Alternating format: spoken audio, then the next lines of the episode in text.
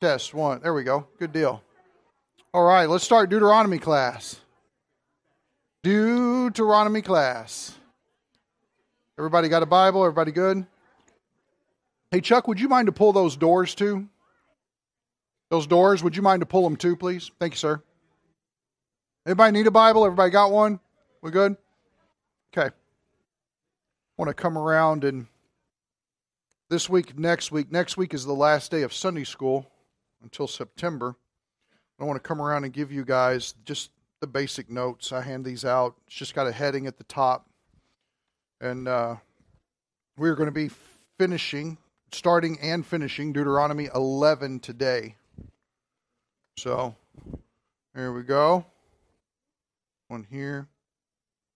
And what we're doing in Deuteronomy 11 is we are finishing this the um, we are finishing absolutely the section on general stipulations. Let me run through the structure with you of uh, Deuteronomy real quick at the beginning. If you want to start at chapter 1 and just follow me through real quick, I'm trying to make sure everybody's got one. They're going to come in here in just a minute. We are. Anybody not have one? Everybody good? Okay. Just want to make sure. Give one here for you, Tanya. There you go.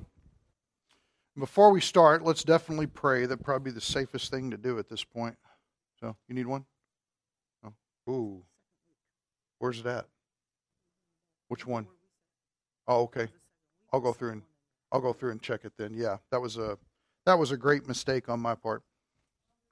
Sorry. Are you okay? Oh, well, they're good. Okay. Let's take a moment. Let's pray. Father, we thank you for uh, the mercy of having your word and how it instructs us and teaches us and gives us great and wonderful examples and shows us of your goodness and your grace and the importance of obedience in our lives. Uh, please bless this time to our understanding and please teach our hearts. It's in Jesus' name, amen. If you would look at Deuteronomy chapter 1, let me just run through this with you real quick. Chapters 1 through 4 actually end up being um, what is a uh, uh, introduction, or sorry, chapter 1, verses 1 through 4 end up being an introduction. And then you have from verse 5 of chapter 1 all the way to chapter 4, verse 40 is what's known as a historical prologue.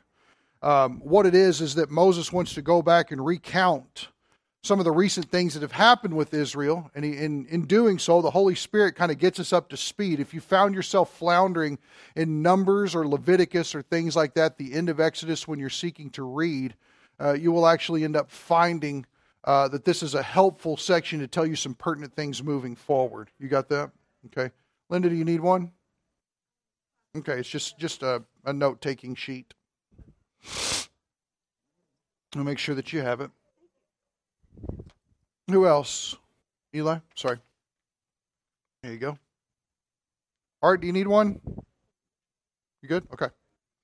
Um, but from 440, after that, you move into what is known as general stipulations. And that's pretty much where we've been spending a lot of our time this semester of Sunday school. From 5 1 until the end of chapter 11, you have general stipulations that Moses is putting forward.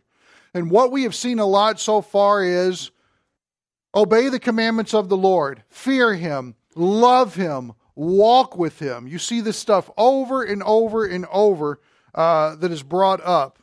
And what we're going to see today in chapter 11, thank you, Kenny. It's very kind of you. Thank you.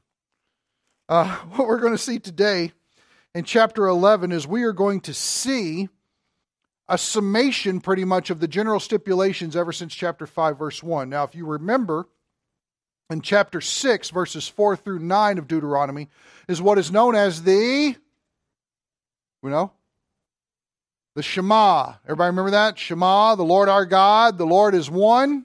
Everybody remember that? And you shall love the Lord your God, right? You'll speak of him when you walk, when you sit down, when you lie down, when you rise up. You'll write his name on the doorposts. You will teach your children. Everybody remember that? And it is, it is the training of the heart because the heart is the problem. We're going to see that uh, flash by us here in this instance as well. So let's start in chapter 11, verse 1. You shall therefore, now stop, you shall therefore, what's that therefore, right? If you remember what we dealt with at the end of chapter 2 was a chiastic structure. And some of the important points of the chiasm that we dealt with was the center point of verse 16. Verse 16 from, chap- from chapter 10, verses 12 through 22 was a chiasm leading to a main point, and 16 is the main point being in the middle. Does everybody remember that? Big long legal sheets and all that stuff? Yes? Okay. So remember looking at that. Remember, it's so circumcise your heart and stiffen your neck no longer. Now, here's a question Why? Before you answer it, what reason does Moses give the people as to why they should circumcise their hearts and not stiffen their necks? Why? What's that? Well, the tendency was to do that, absolutely. And of course, us being sinful people, we would say the tendency is for us to do that as well. But what reason does Moses give not to do that? Think of your chiasm. If C is the mental point, if you the middle point, if you have your chiasm with you, fold it out and take a look at it. The reason why C should be a reality, verse 16, that they not harden their hearts any longer, that they circumcise their hearts, that they not be stiff necked, but instead they loosen up, essentially, I guess is what we would say, uh, submit themselves to the Lord, is because of what you see in verses 14 and 15 and what you see in verses 17 and 18. Notice 14 Behold, Yahweh your Elohim, to him belong heaven and the highest heaven the earth that is all that is in it. In other words, he's the creator and the owner of everything. That's a pretty good reason to submit to him. How about verse 15? Yet on your fathers did Yahweh set his affection to love them and he chose their descendants after them, even you above all the peoples as it is this day. So not only is God the owner and creator of everything, but the owner and creator of everything out of everyone that he ever could have chosen to work with in an intimate fashion has chosen the Jewish people of which he is going to put his special love and affection upon them. Now, are those two good reasons to not be stiff necked anymore and to circumcise your heart? Would you agree? Okay, so hopefully that should get our attention. But he goes further than that. Look at verse 17. For the Lord your God is the God of gods. He is the Elohim of Elohim, is what it's saying there. And the Lord of lords, the great, the mighty, and the awesome God, who does not show partiality nor take a bribe. In other words, you have perfect justice. He's immutable. He never changes. There's another good reason why you should uh, uh soften your heart and no longer have a stiff neck. But then he goes on to another one, verse 18. He executes justice for the orphan and the widow, and shows his love for the alien by giving him food and clothing. Are these good reasons why you should obey God and not be hard hearted and walk in humility?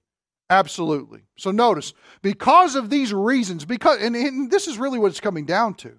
God is saying, Follow me, follow my commandments, receive my blessing, put yourself in a position where I can bless you with things that are completely unfathomable. Please do this. Please do this. Please do this. God, it's not like God's looking for people to judge, He's looking for people to bless. That's what He wants. So in 11:1, we know what the therefore is there for. Because of who God is and because of what God has done and because he has called upon you to circumcise your heart and no longer be stiff-necked, you shall love 11:1 you shall therefore love Yahweh your Elohim and always keep his charge, his statutes, his ordinances, and his commandments. Now stop. Love God keep his charge, statutes, ordinances, and commandments. In other words, the totality of life should be lived with God at the center. All of it. All of it. One of the most profound quotes that I've ever read was actually a guy who was friends with A.W. Tozer. And he said that he recalled one time, I shared this in hermeneutics the other night, he recalled one time talking with Tozer, and Tozer had mentioned to him I want to be the Christian on the face of the earth who loves God the most. And I don't think that's an arrogant statement. I think he was being honest about what was sincerely on his heart. But is that not where we should all be?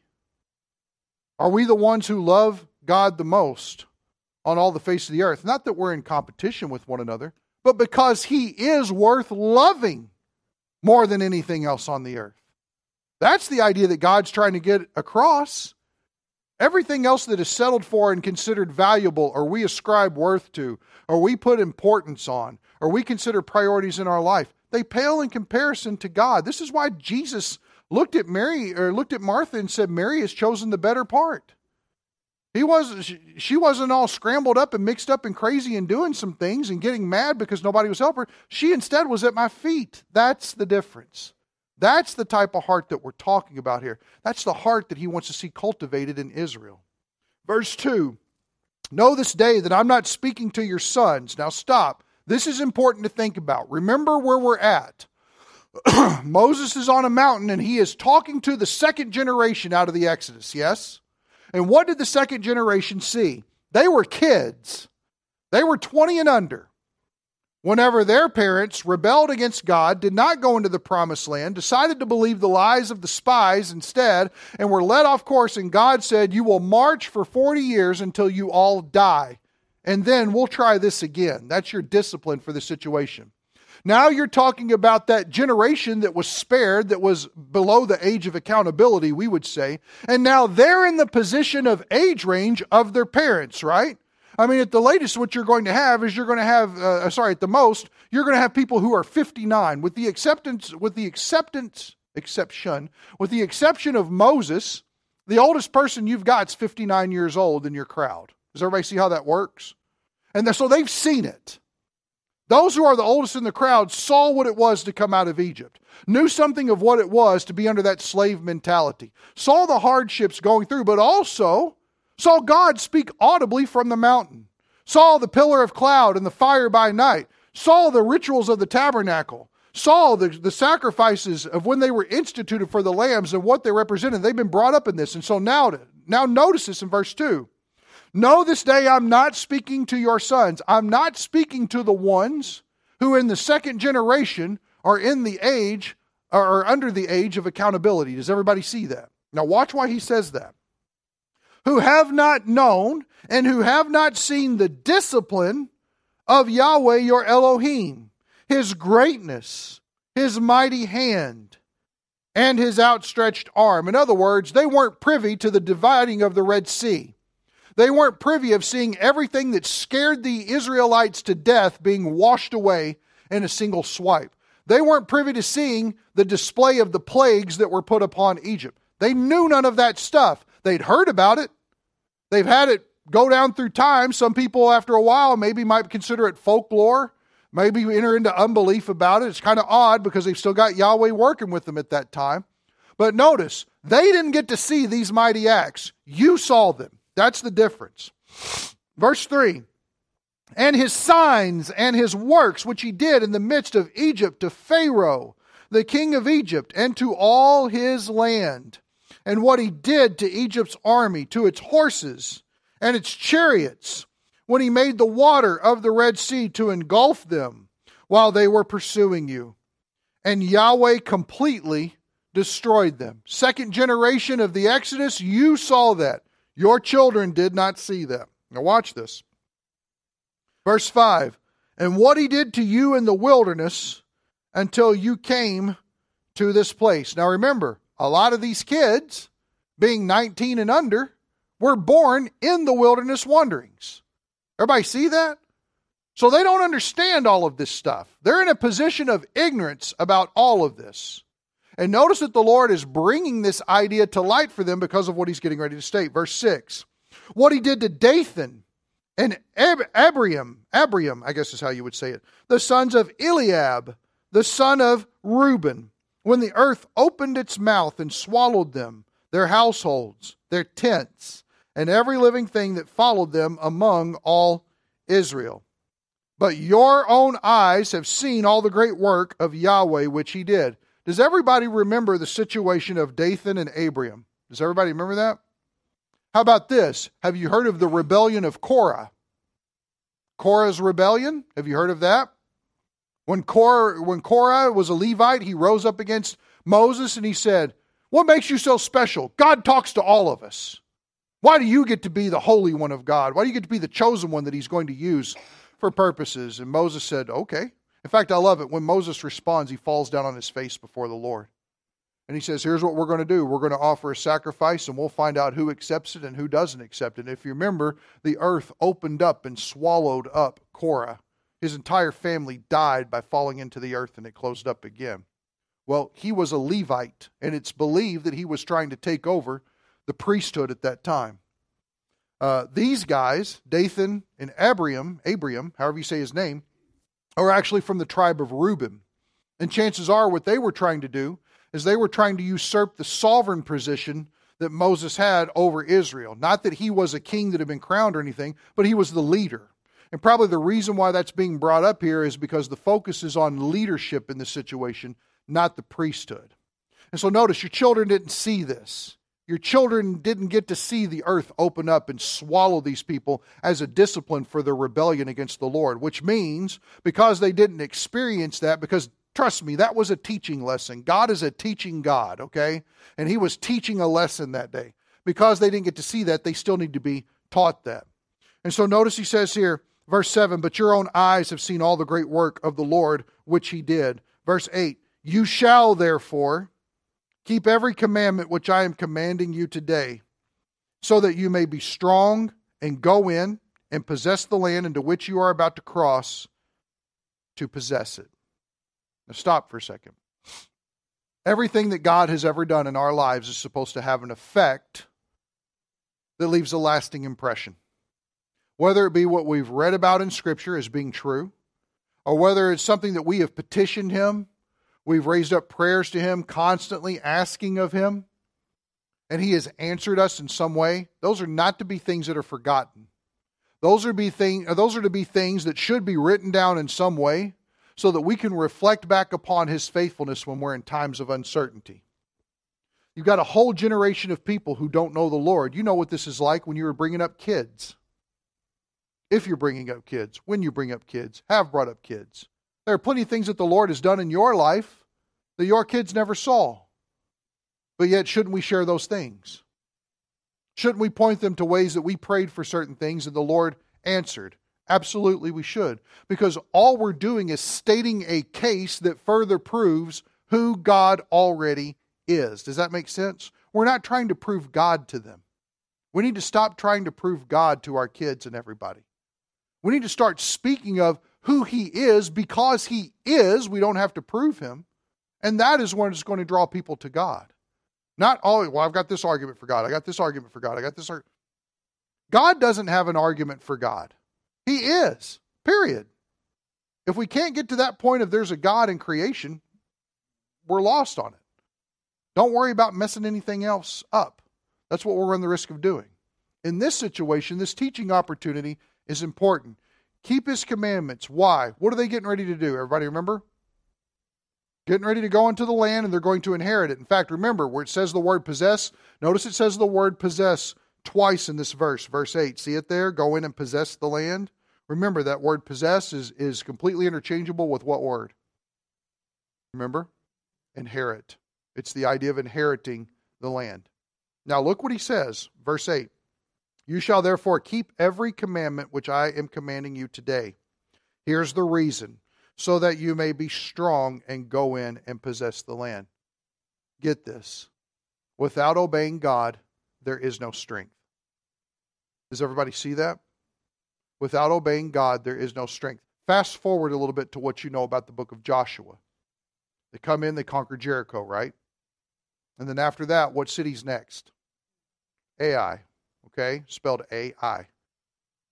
And after that, what happens in the Battle of Ai? I know? They got defeated. They got spanked like little red-headed stepchildren, is what happened in that. Does anybody remember why? There was sin in their camp. When they had conquered Jerusalem, and that was a weird battle strategy, right? March around every day for seven days. On the seventh day, march around seven times, and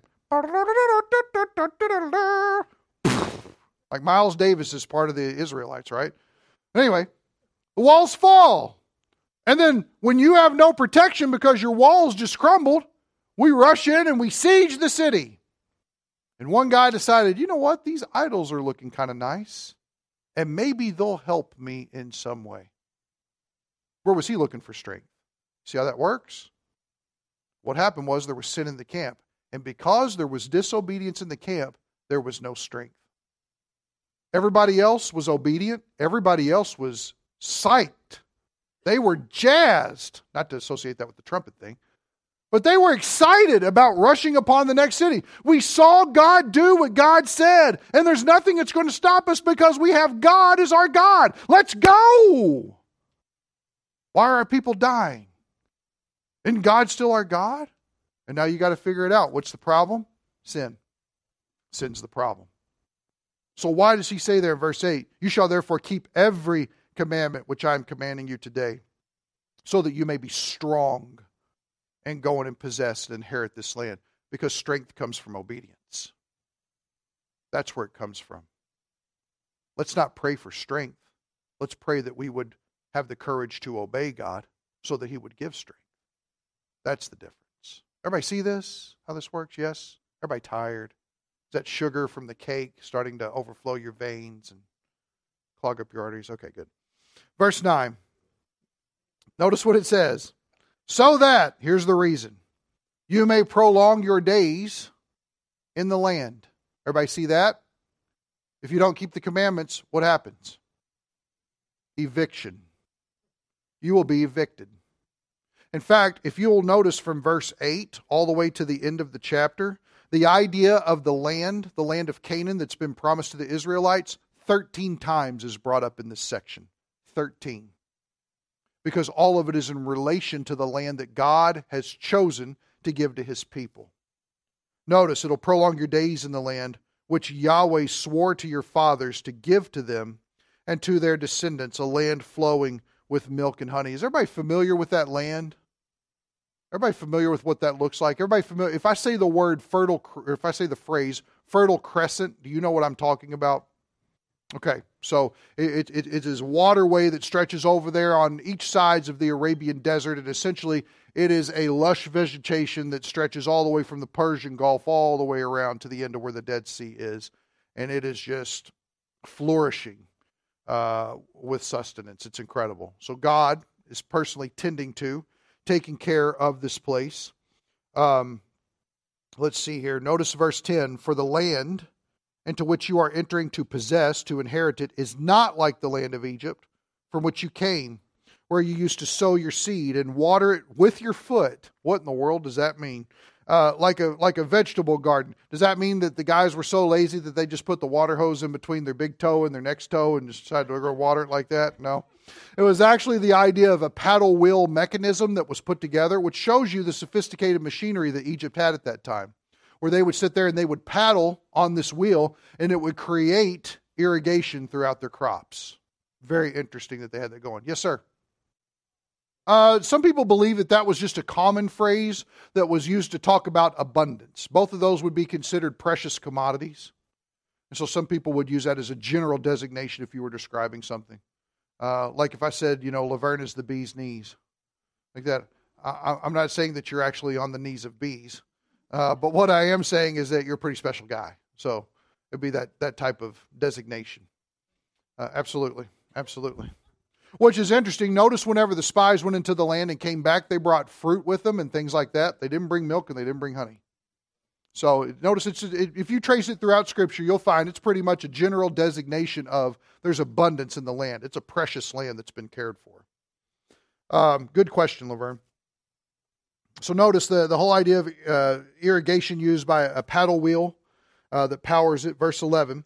But the land into which you are about to cross to possess it, to inherit it, a land of hills and valleys, drinks water from the rain of heaven. Now, stop. This may not have any special significance to you, but if you've ever driven through the state of Illinois, and it is the flattest place on the face of the earth, is it not? Okay, now imagine from there when you cross into Indiana, it's as flat as Illinois, it's just darker. It is. And I'm talking smog, freaky. In fact, last time we were driving back, we were driving back for Thanksgiving last year. And we went past Champaign, and about 45 miles on the other side of Champaign, you cross over the state line and you're north of Terre Haute. And I'm not kidding you. When we crossed over the state line, my wife looked over at me and she goes, Did you feel that? And I said, I did. And it's almost like everything went, Yeah. So that's where I come from. So, very sad and dark place. Thankful for the state of Wisconsin, right? There you go. So, what's that? What? I'm in the promised land now. Yes, praise the Lord. So, uh, notice, uh, land of hills and valleys drinks water from the rain of heaven, a land for which Yahweh your Elohim cares. And that word cares there, it's translated cares pretty consistently throughout all of our English translations that we have. But the idea there is that he is intentionally, intently looking out for that land. He is caring for it personally. It's almost like he is the, the personal gardener of the land that Israel is going to inherit. The eyes of Yahweh your Elohim are always on it, from the beginning even to the end of the year. Now, uh, we're going to look at some very interesting things here. Number one, I want to show you Psalm 82. And the reason is, is because it is odd, not that God doesn't watch over the whole earth, of course he does, but it's very odd the fact that there would be a special designation given to the fact that he is watching for uh, Israel or the land of Canaan, uh, stretching essentially from where Judah is all the way up into Galilee, we would understand from New Testament times. Turn to Psalm 82, and I want to show you something about this. A lot of people don't think too much about this. Some people get scared about it. Uh, I don't think that we need to, but I think it's important to see. And you'll remember this probably when we went through it if you were here for it in foundational framework. Psalm 82, verse 1 God takes his stand in his own congregation. Does everybody see that? In the congregation of God. This is also what's known as a divine assembly. If you have a ESV translation, the assembly, the council is the idea. It's a council in heaven, is what it is. Notice it says here, He judges in the midst of the rulers. Everybody see the word rulers? Bad translation. Gods, little g gods. The word is Elohim, is what it is. And what it is is little g gods. What are little g gods? We should know this by now. They're demons, is what they are. So notice we're talking about fallen celestial beings that go on here. Notice it says after that, verse 2 How long will you judge unjustly? Now, this is Yahweh talking to the, this council, these, these Elohim. How long will you judge unjustly and show partiality to the wicked? That's how you know that they're fallen, is because they are taking pleasure in showing favor to wicked people. Vindicate the weak and fatherless. Is that a good thing? Is it a good thing to vindicate the weak and fatherless? It is. And notice, this is his command of how, how they can straighten up, how they can get their act together. Do justice to the afflicted and destitute. Rescue the weak and needy. Deliver them out of the hand of the wicked. Everybody see that? That's all good stuff. Now, here's a question why is he asking them to do that? Here's the reason why is because these little g gods, Elohim, have been designated plots across the earth that they are to rule over. They are to be over these plots. In fact, whenever we read about the king of Tyre in Ezekiel, and you actually find out that as you're reading, it's speaking of the fall of Lucifer and how he became what we know as Satan because of his pride and his arrogance. Well, it's believed it's because Satan is specifically the Elohim that is over Tyre in that region. That might be the reason why. Some of us might say, well, he has some sort of rulership over Babylon because of what we know about Babylon in the end times and those types of things. It's very well possible. But notice that there are demons who are spiritually authorities over certain regions. And notice that they've been abusing and taking advantage of their power in afflicting the people that have been to their care. And Yahweh is telling them, shape up. Stop doing this.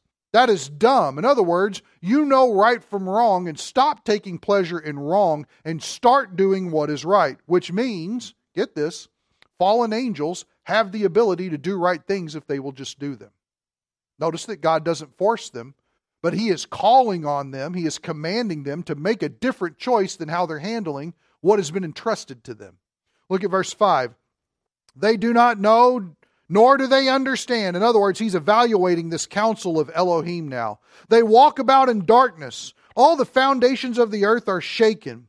I said, You are Elohim, and all of you are sons of the Most High. All of you are sons of Elyon. When we talk about El Elyon, that is God Most High, is what it is. Notice he uses Most High here. El Elyon. In other words, they are all accountable to him because they are his creation. Does everybody see that? Therefore, he stands as judge over them because he is the creator. And then verse 7 here's his judgment. Nevertheless, you will die like men. Notice that's how you know he's not speaking to men, is because he's telling them that they will die like men. You will die in a way that you have never known because of what you're not. You're not men.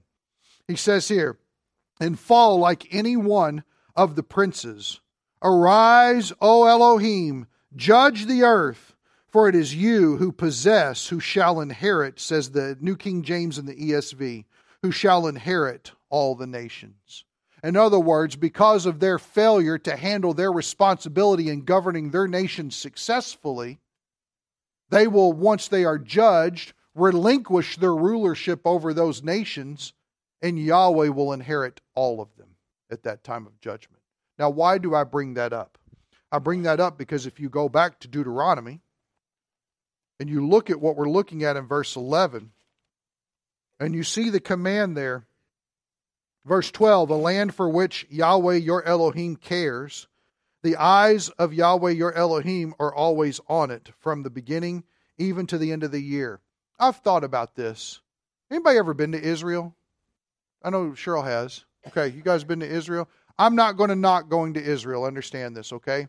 But my question is, is why would we want to go to Israel? Uh, would you be closer to God there than you are here? No. Uh, would you learn more about Jesus than what your Bible is going to be able to tell you here? No. But if I could think of one good, justifiable reason to spend the $5,000 or whatever it costs to go for nine days and nights and all the running around, I don't know how you can see the whole place in that time, but all these packages they offer to go, my thinking would be is because the Bible tells me very clearly this is a place that God takes care of.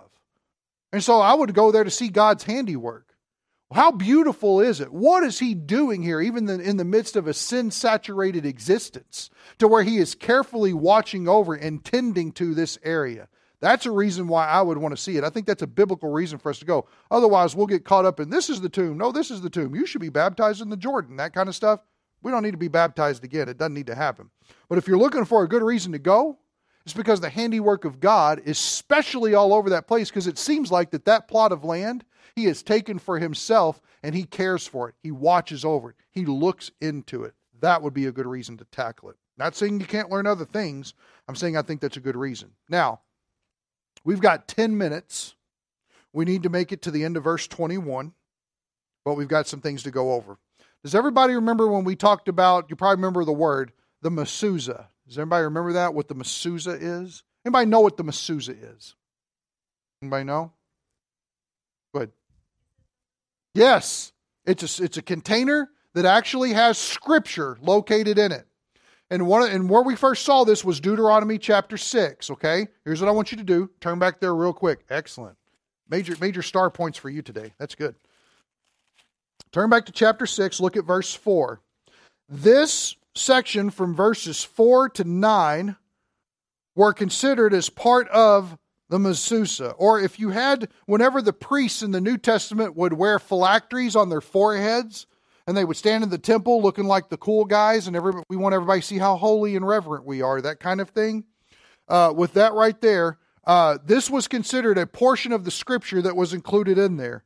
Chapter 6, verses 4 through 9. Hear, O Israel, Yahweh our Elohim, Yahweh is one. You shall love Yahweh your Elohim with all your heart and with your, all your soul and with all your might. Verse 6 These words which I command you today shall be on your heart.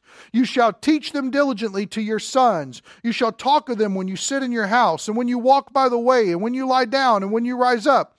You shall bind them as a sign on your hand, and they shall be as frontlets on your forehead. You shall write them on the doorposts of your house and on your gates. That was included as part of the phylacteries and part of the mezuzah, which was uh, a device, a, a box, a container that would have scripture located in it that you kept on the doorpost in your house. And when, and when the Jewish people would go from room to room, they would actually take their right hand and they would reach up and they would touch that box as a sign of reverence. And on the top of it, usually inscribed in Hebrew was Adonai, which we would see in the English as capital L, lowercase O R D. Adonai, master, would be engraved in the top of these boxes that would be sitting there. So, does everybody kind of remember that now if you've been going through? Okay, you've been going through the class. Okay. So, the second portion, go back to 11. Another portion that is included within uh, the Mezuzah is going to be from verses 13 to verse 21. All of this is also considered part of that and is also kept in the phylacteries that the, the, the priest or the, the Pharisees would wear on their foreheads. So let's read through it. It shall come about if, very important word, anytime you see if, it's bringing a, contingency. If you will do this, if you listen obediently to my commandments, which I am commanding you today, to love Yahweh your Elohim, to serve him with all of your heart. Everybody mark heart. That's important. And all your soul. Another word for soul is life. All your life. Some people have also translated soul as mind.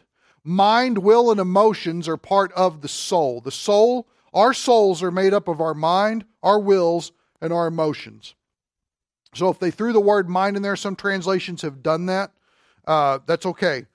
it's not going to not going to kill you. It's not a mistranslation or anything. But notice all of your heart and all of your life, all of your soul. Verse 14. That he will give the rain for your land in its season, the early and the late rain, that you may gather in your grain, your new wine, and your oil. In other words, if you keep his commandments with all your heart and with all your life, he's going to give you agricultural blessing. Does that sound like good stuff? Okay, Laverne Cheryl left, otherwise I would get a big hearty amen out of them. Notice verse 15. He will give grass in your fields for your cattle, and you will eat and be satisfied. Blessings for sustained livestock. Sound like good stuff? Laverne says, Amen again, right? Everybody that eats a Chick fil A is happy. Verse 16. Beware that your, what's it say? Hearts are not deceived. Everybody see beware if you have a marginal note. What does your marginal note say? What does it say? Watch yourselves. Because who's the greatest deceiver in Israel? It's not Satan, it's them, it's their hearts. This is why the repetition is given on the heart. The heart is the problem. We know the Jeremiah verse, right? The heart is what? Deceitful, desperately wicked. And who can know it? Everybody think that's interesting? Who can know it? It's profound how wicked even Christians can be. Where does it stem from? The heart. The heart's the problem. When we read the Shema, Deuteronomy 6, you shall love the Lord your God with all your what? Heart. It all starts with the heart. And everything that was being set up in that Deuteronomy 6 passage is to teach the heart. Why? Because the heart has to be convinced of a better way. All of it's a heart problem. Every bit of it is a, is a heart problem. When my son is disobeying, his attitude problem is an extension of his heart problem. He is not convinced that what he is doing is sin, is wrong. And so I have to bring it to his attention and let him know, and sometimes forcefully with the spanking how severe that is. Your wrong gets consequences. There are consequences to your actions, there's discipline in place. Notice he says, verse uh, 16 Beware, watch yourselves, that your hearts are not deceived, and that you do not turn away and serve other gods and worship them, and serve demons, other Elohim. Everybody see that? Because that's where a deceived heart will lead you. Notice it says, verse 17, or the anger of Yahweh will be kindled against you. Now you have the negatives here. If you don't listen obediently, as verse 13 says, notice he will shut up the heavens so that there's no rain. Well, that corresponds with the blessing that came from listening, right? The blessing was you'll have all kinds of rain. You'll be agriculturally blessed. You won't have any lack of anything. You don't listen and you don't obey, you're not going to have anything. You will be scrounging for food, is the idea. Notice, and the ground will not yield its fruit. You will perish quickly from the good land which the Lord is giving you. Now, notice, here is the directive. Here is the path of cultivating obedience. Verses 18, 19, 20. If you want to lock that in right there, this is how you rectify a disobedient heart that refuses to listen. You shall therefore impress these words of mine on your what? Your heart. Everybody see it again. Notice you've had heart brought up three times in this section. Remember, they kept this along with the Shema, and they and, and, and it was considered a principle for how to live a successful life in fellowship with Yahweh. Okay? The word impress here is the idea of put, place, set, appoint, make. In other words, it is of priority. It needs to be a mainstay that is unwavering upon you. You shall therefore impress these words of mine on your heart and on your soul, on your life, and you shall bind them on as as a sign on your hands and they shall be as frontlets on your forehead and, and, real quick, I don't know that those were ever meant to really be taken literally. They ended up doing that, but I think the idea was is that his commandments need to be in everything that you participate in with your hands, in every direction that you look with your eyes. It needs to be right here constantly at all times. I would say it this way this is the way I remember it well is the fact that the Lord and His Word would be ever before you as you walk throughout life. Everything you do, everything you see, it is all coded in what he wants. Now, you're probably sitting there thinking, well, good grief, that requires a huge life change in order for that to be a reality. Yes, it does. And that's exactly what it's supposed to do. That's exactly what it is supposed to invoke in us. Is that type of difference of saying, my life is out of whack with what God has called for here. And in order to get better in alignment so that I'm walking in His Word and in His will, this has got to go, and this has got to go, and this has got to go. Yes. There's probably a lot that needs to go. There's a lot of shaving that needs to take place in our lives. Shaving out the things that are clouding up or hindering us from running the race successfully. That's exactly what God is saying. Conform your entire life to what I desire of you. Absolutely. Absolutely. And unapologetically. He is calling them into deep fellowship. He's not saying you got to do that to be saved or accepted. He's saying do that so that you will receive blessing. Everybody remembers, right? If you love me, you will what? Keep my commandments. The picture that the Bible paints is that obedience is directly connected to love. But the result of demonstrating your love for Yahweh by obeying Him is the fact that He turns around and He heaps blessing on the situation. Just because this is written to Israel doesn't mean that it's an outdated concept. Them running their society is not any different from us being stewards of our lives. If we love the Lord, we'll obey Him. If we obey Him, it's a demonstration of our love, and He will bless us further. He's already given us every spiritual blessing. It's not like we're lacking in blessing now. If anything, we have all the motivation and reasoning and incentive we need to walk forward in obedience. What's the great thing about God? God wants to bless more. I sit here and scratch my head. I'm like, why in the world would He want to keep blessing me? I'm terrible. But he, it's because who He is. I can't stop God from being who He is.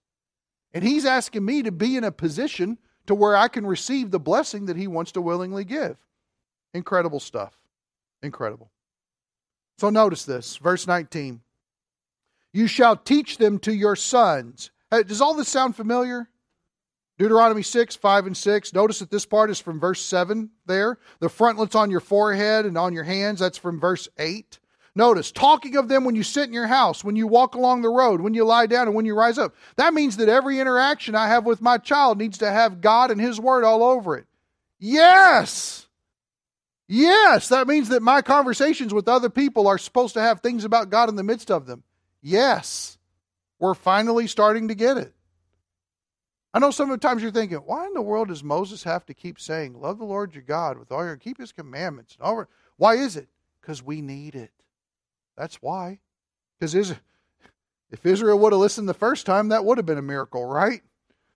But notice, you got to be told over and over and over. It says here, verse 20, you shall write them on the doorposts of your house and on your gates. That's, that's chapter 6, verse 9. And then he says, so that your days and the days of your sons may be multiplied on the land which Yahweh swore to your fathers to give them, as long as the heavens remain above the earth. And notice that until the end of the church age, until the end of the millennial kingdom, until all things are made new in the new creation, this is Israel's land.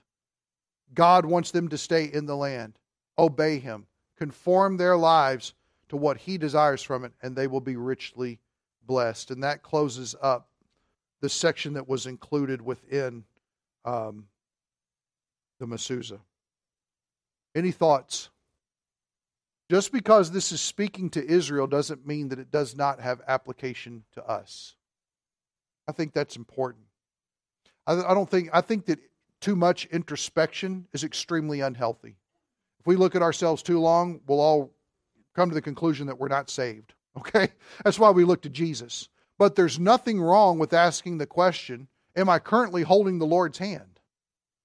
And if I am, how tightly? How close am I with my relationship with the Lord? If there's anything that's keeping me from that opportunity to experience that intimacy with Him, what is it? And let go of it. Come to the resolve that His truth is greater from whatever satisfaction we feel like that we are garnering from those things. And let's get rid of it. Sound good? Let's pray. Father, thank you uh, for continual mercy in your word of demonstrating that walking with you is the best life that we could possibly have. Father, let us be pleasing to you in all ways. Help us to identify anything that might take us from you. Praying, Father, that we would seek your mercy, your kindness, your goodness, your wisdom, and have your will for our lives be played out so that, Father, we can see your blessing. Father, our hearts are the problem, needs to be addressed by your word. We need to be taught day in and day out so that we are further convinced and away from unbelief. We pray it in Jesus' name. Amen. Thank you, everybody.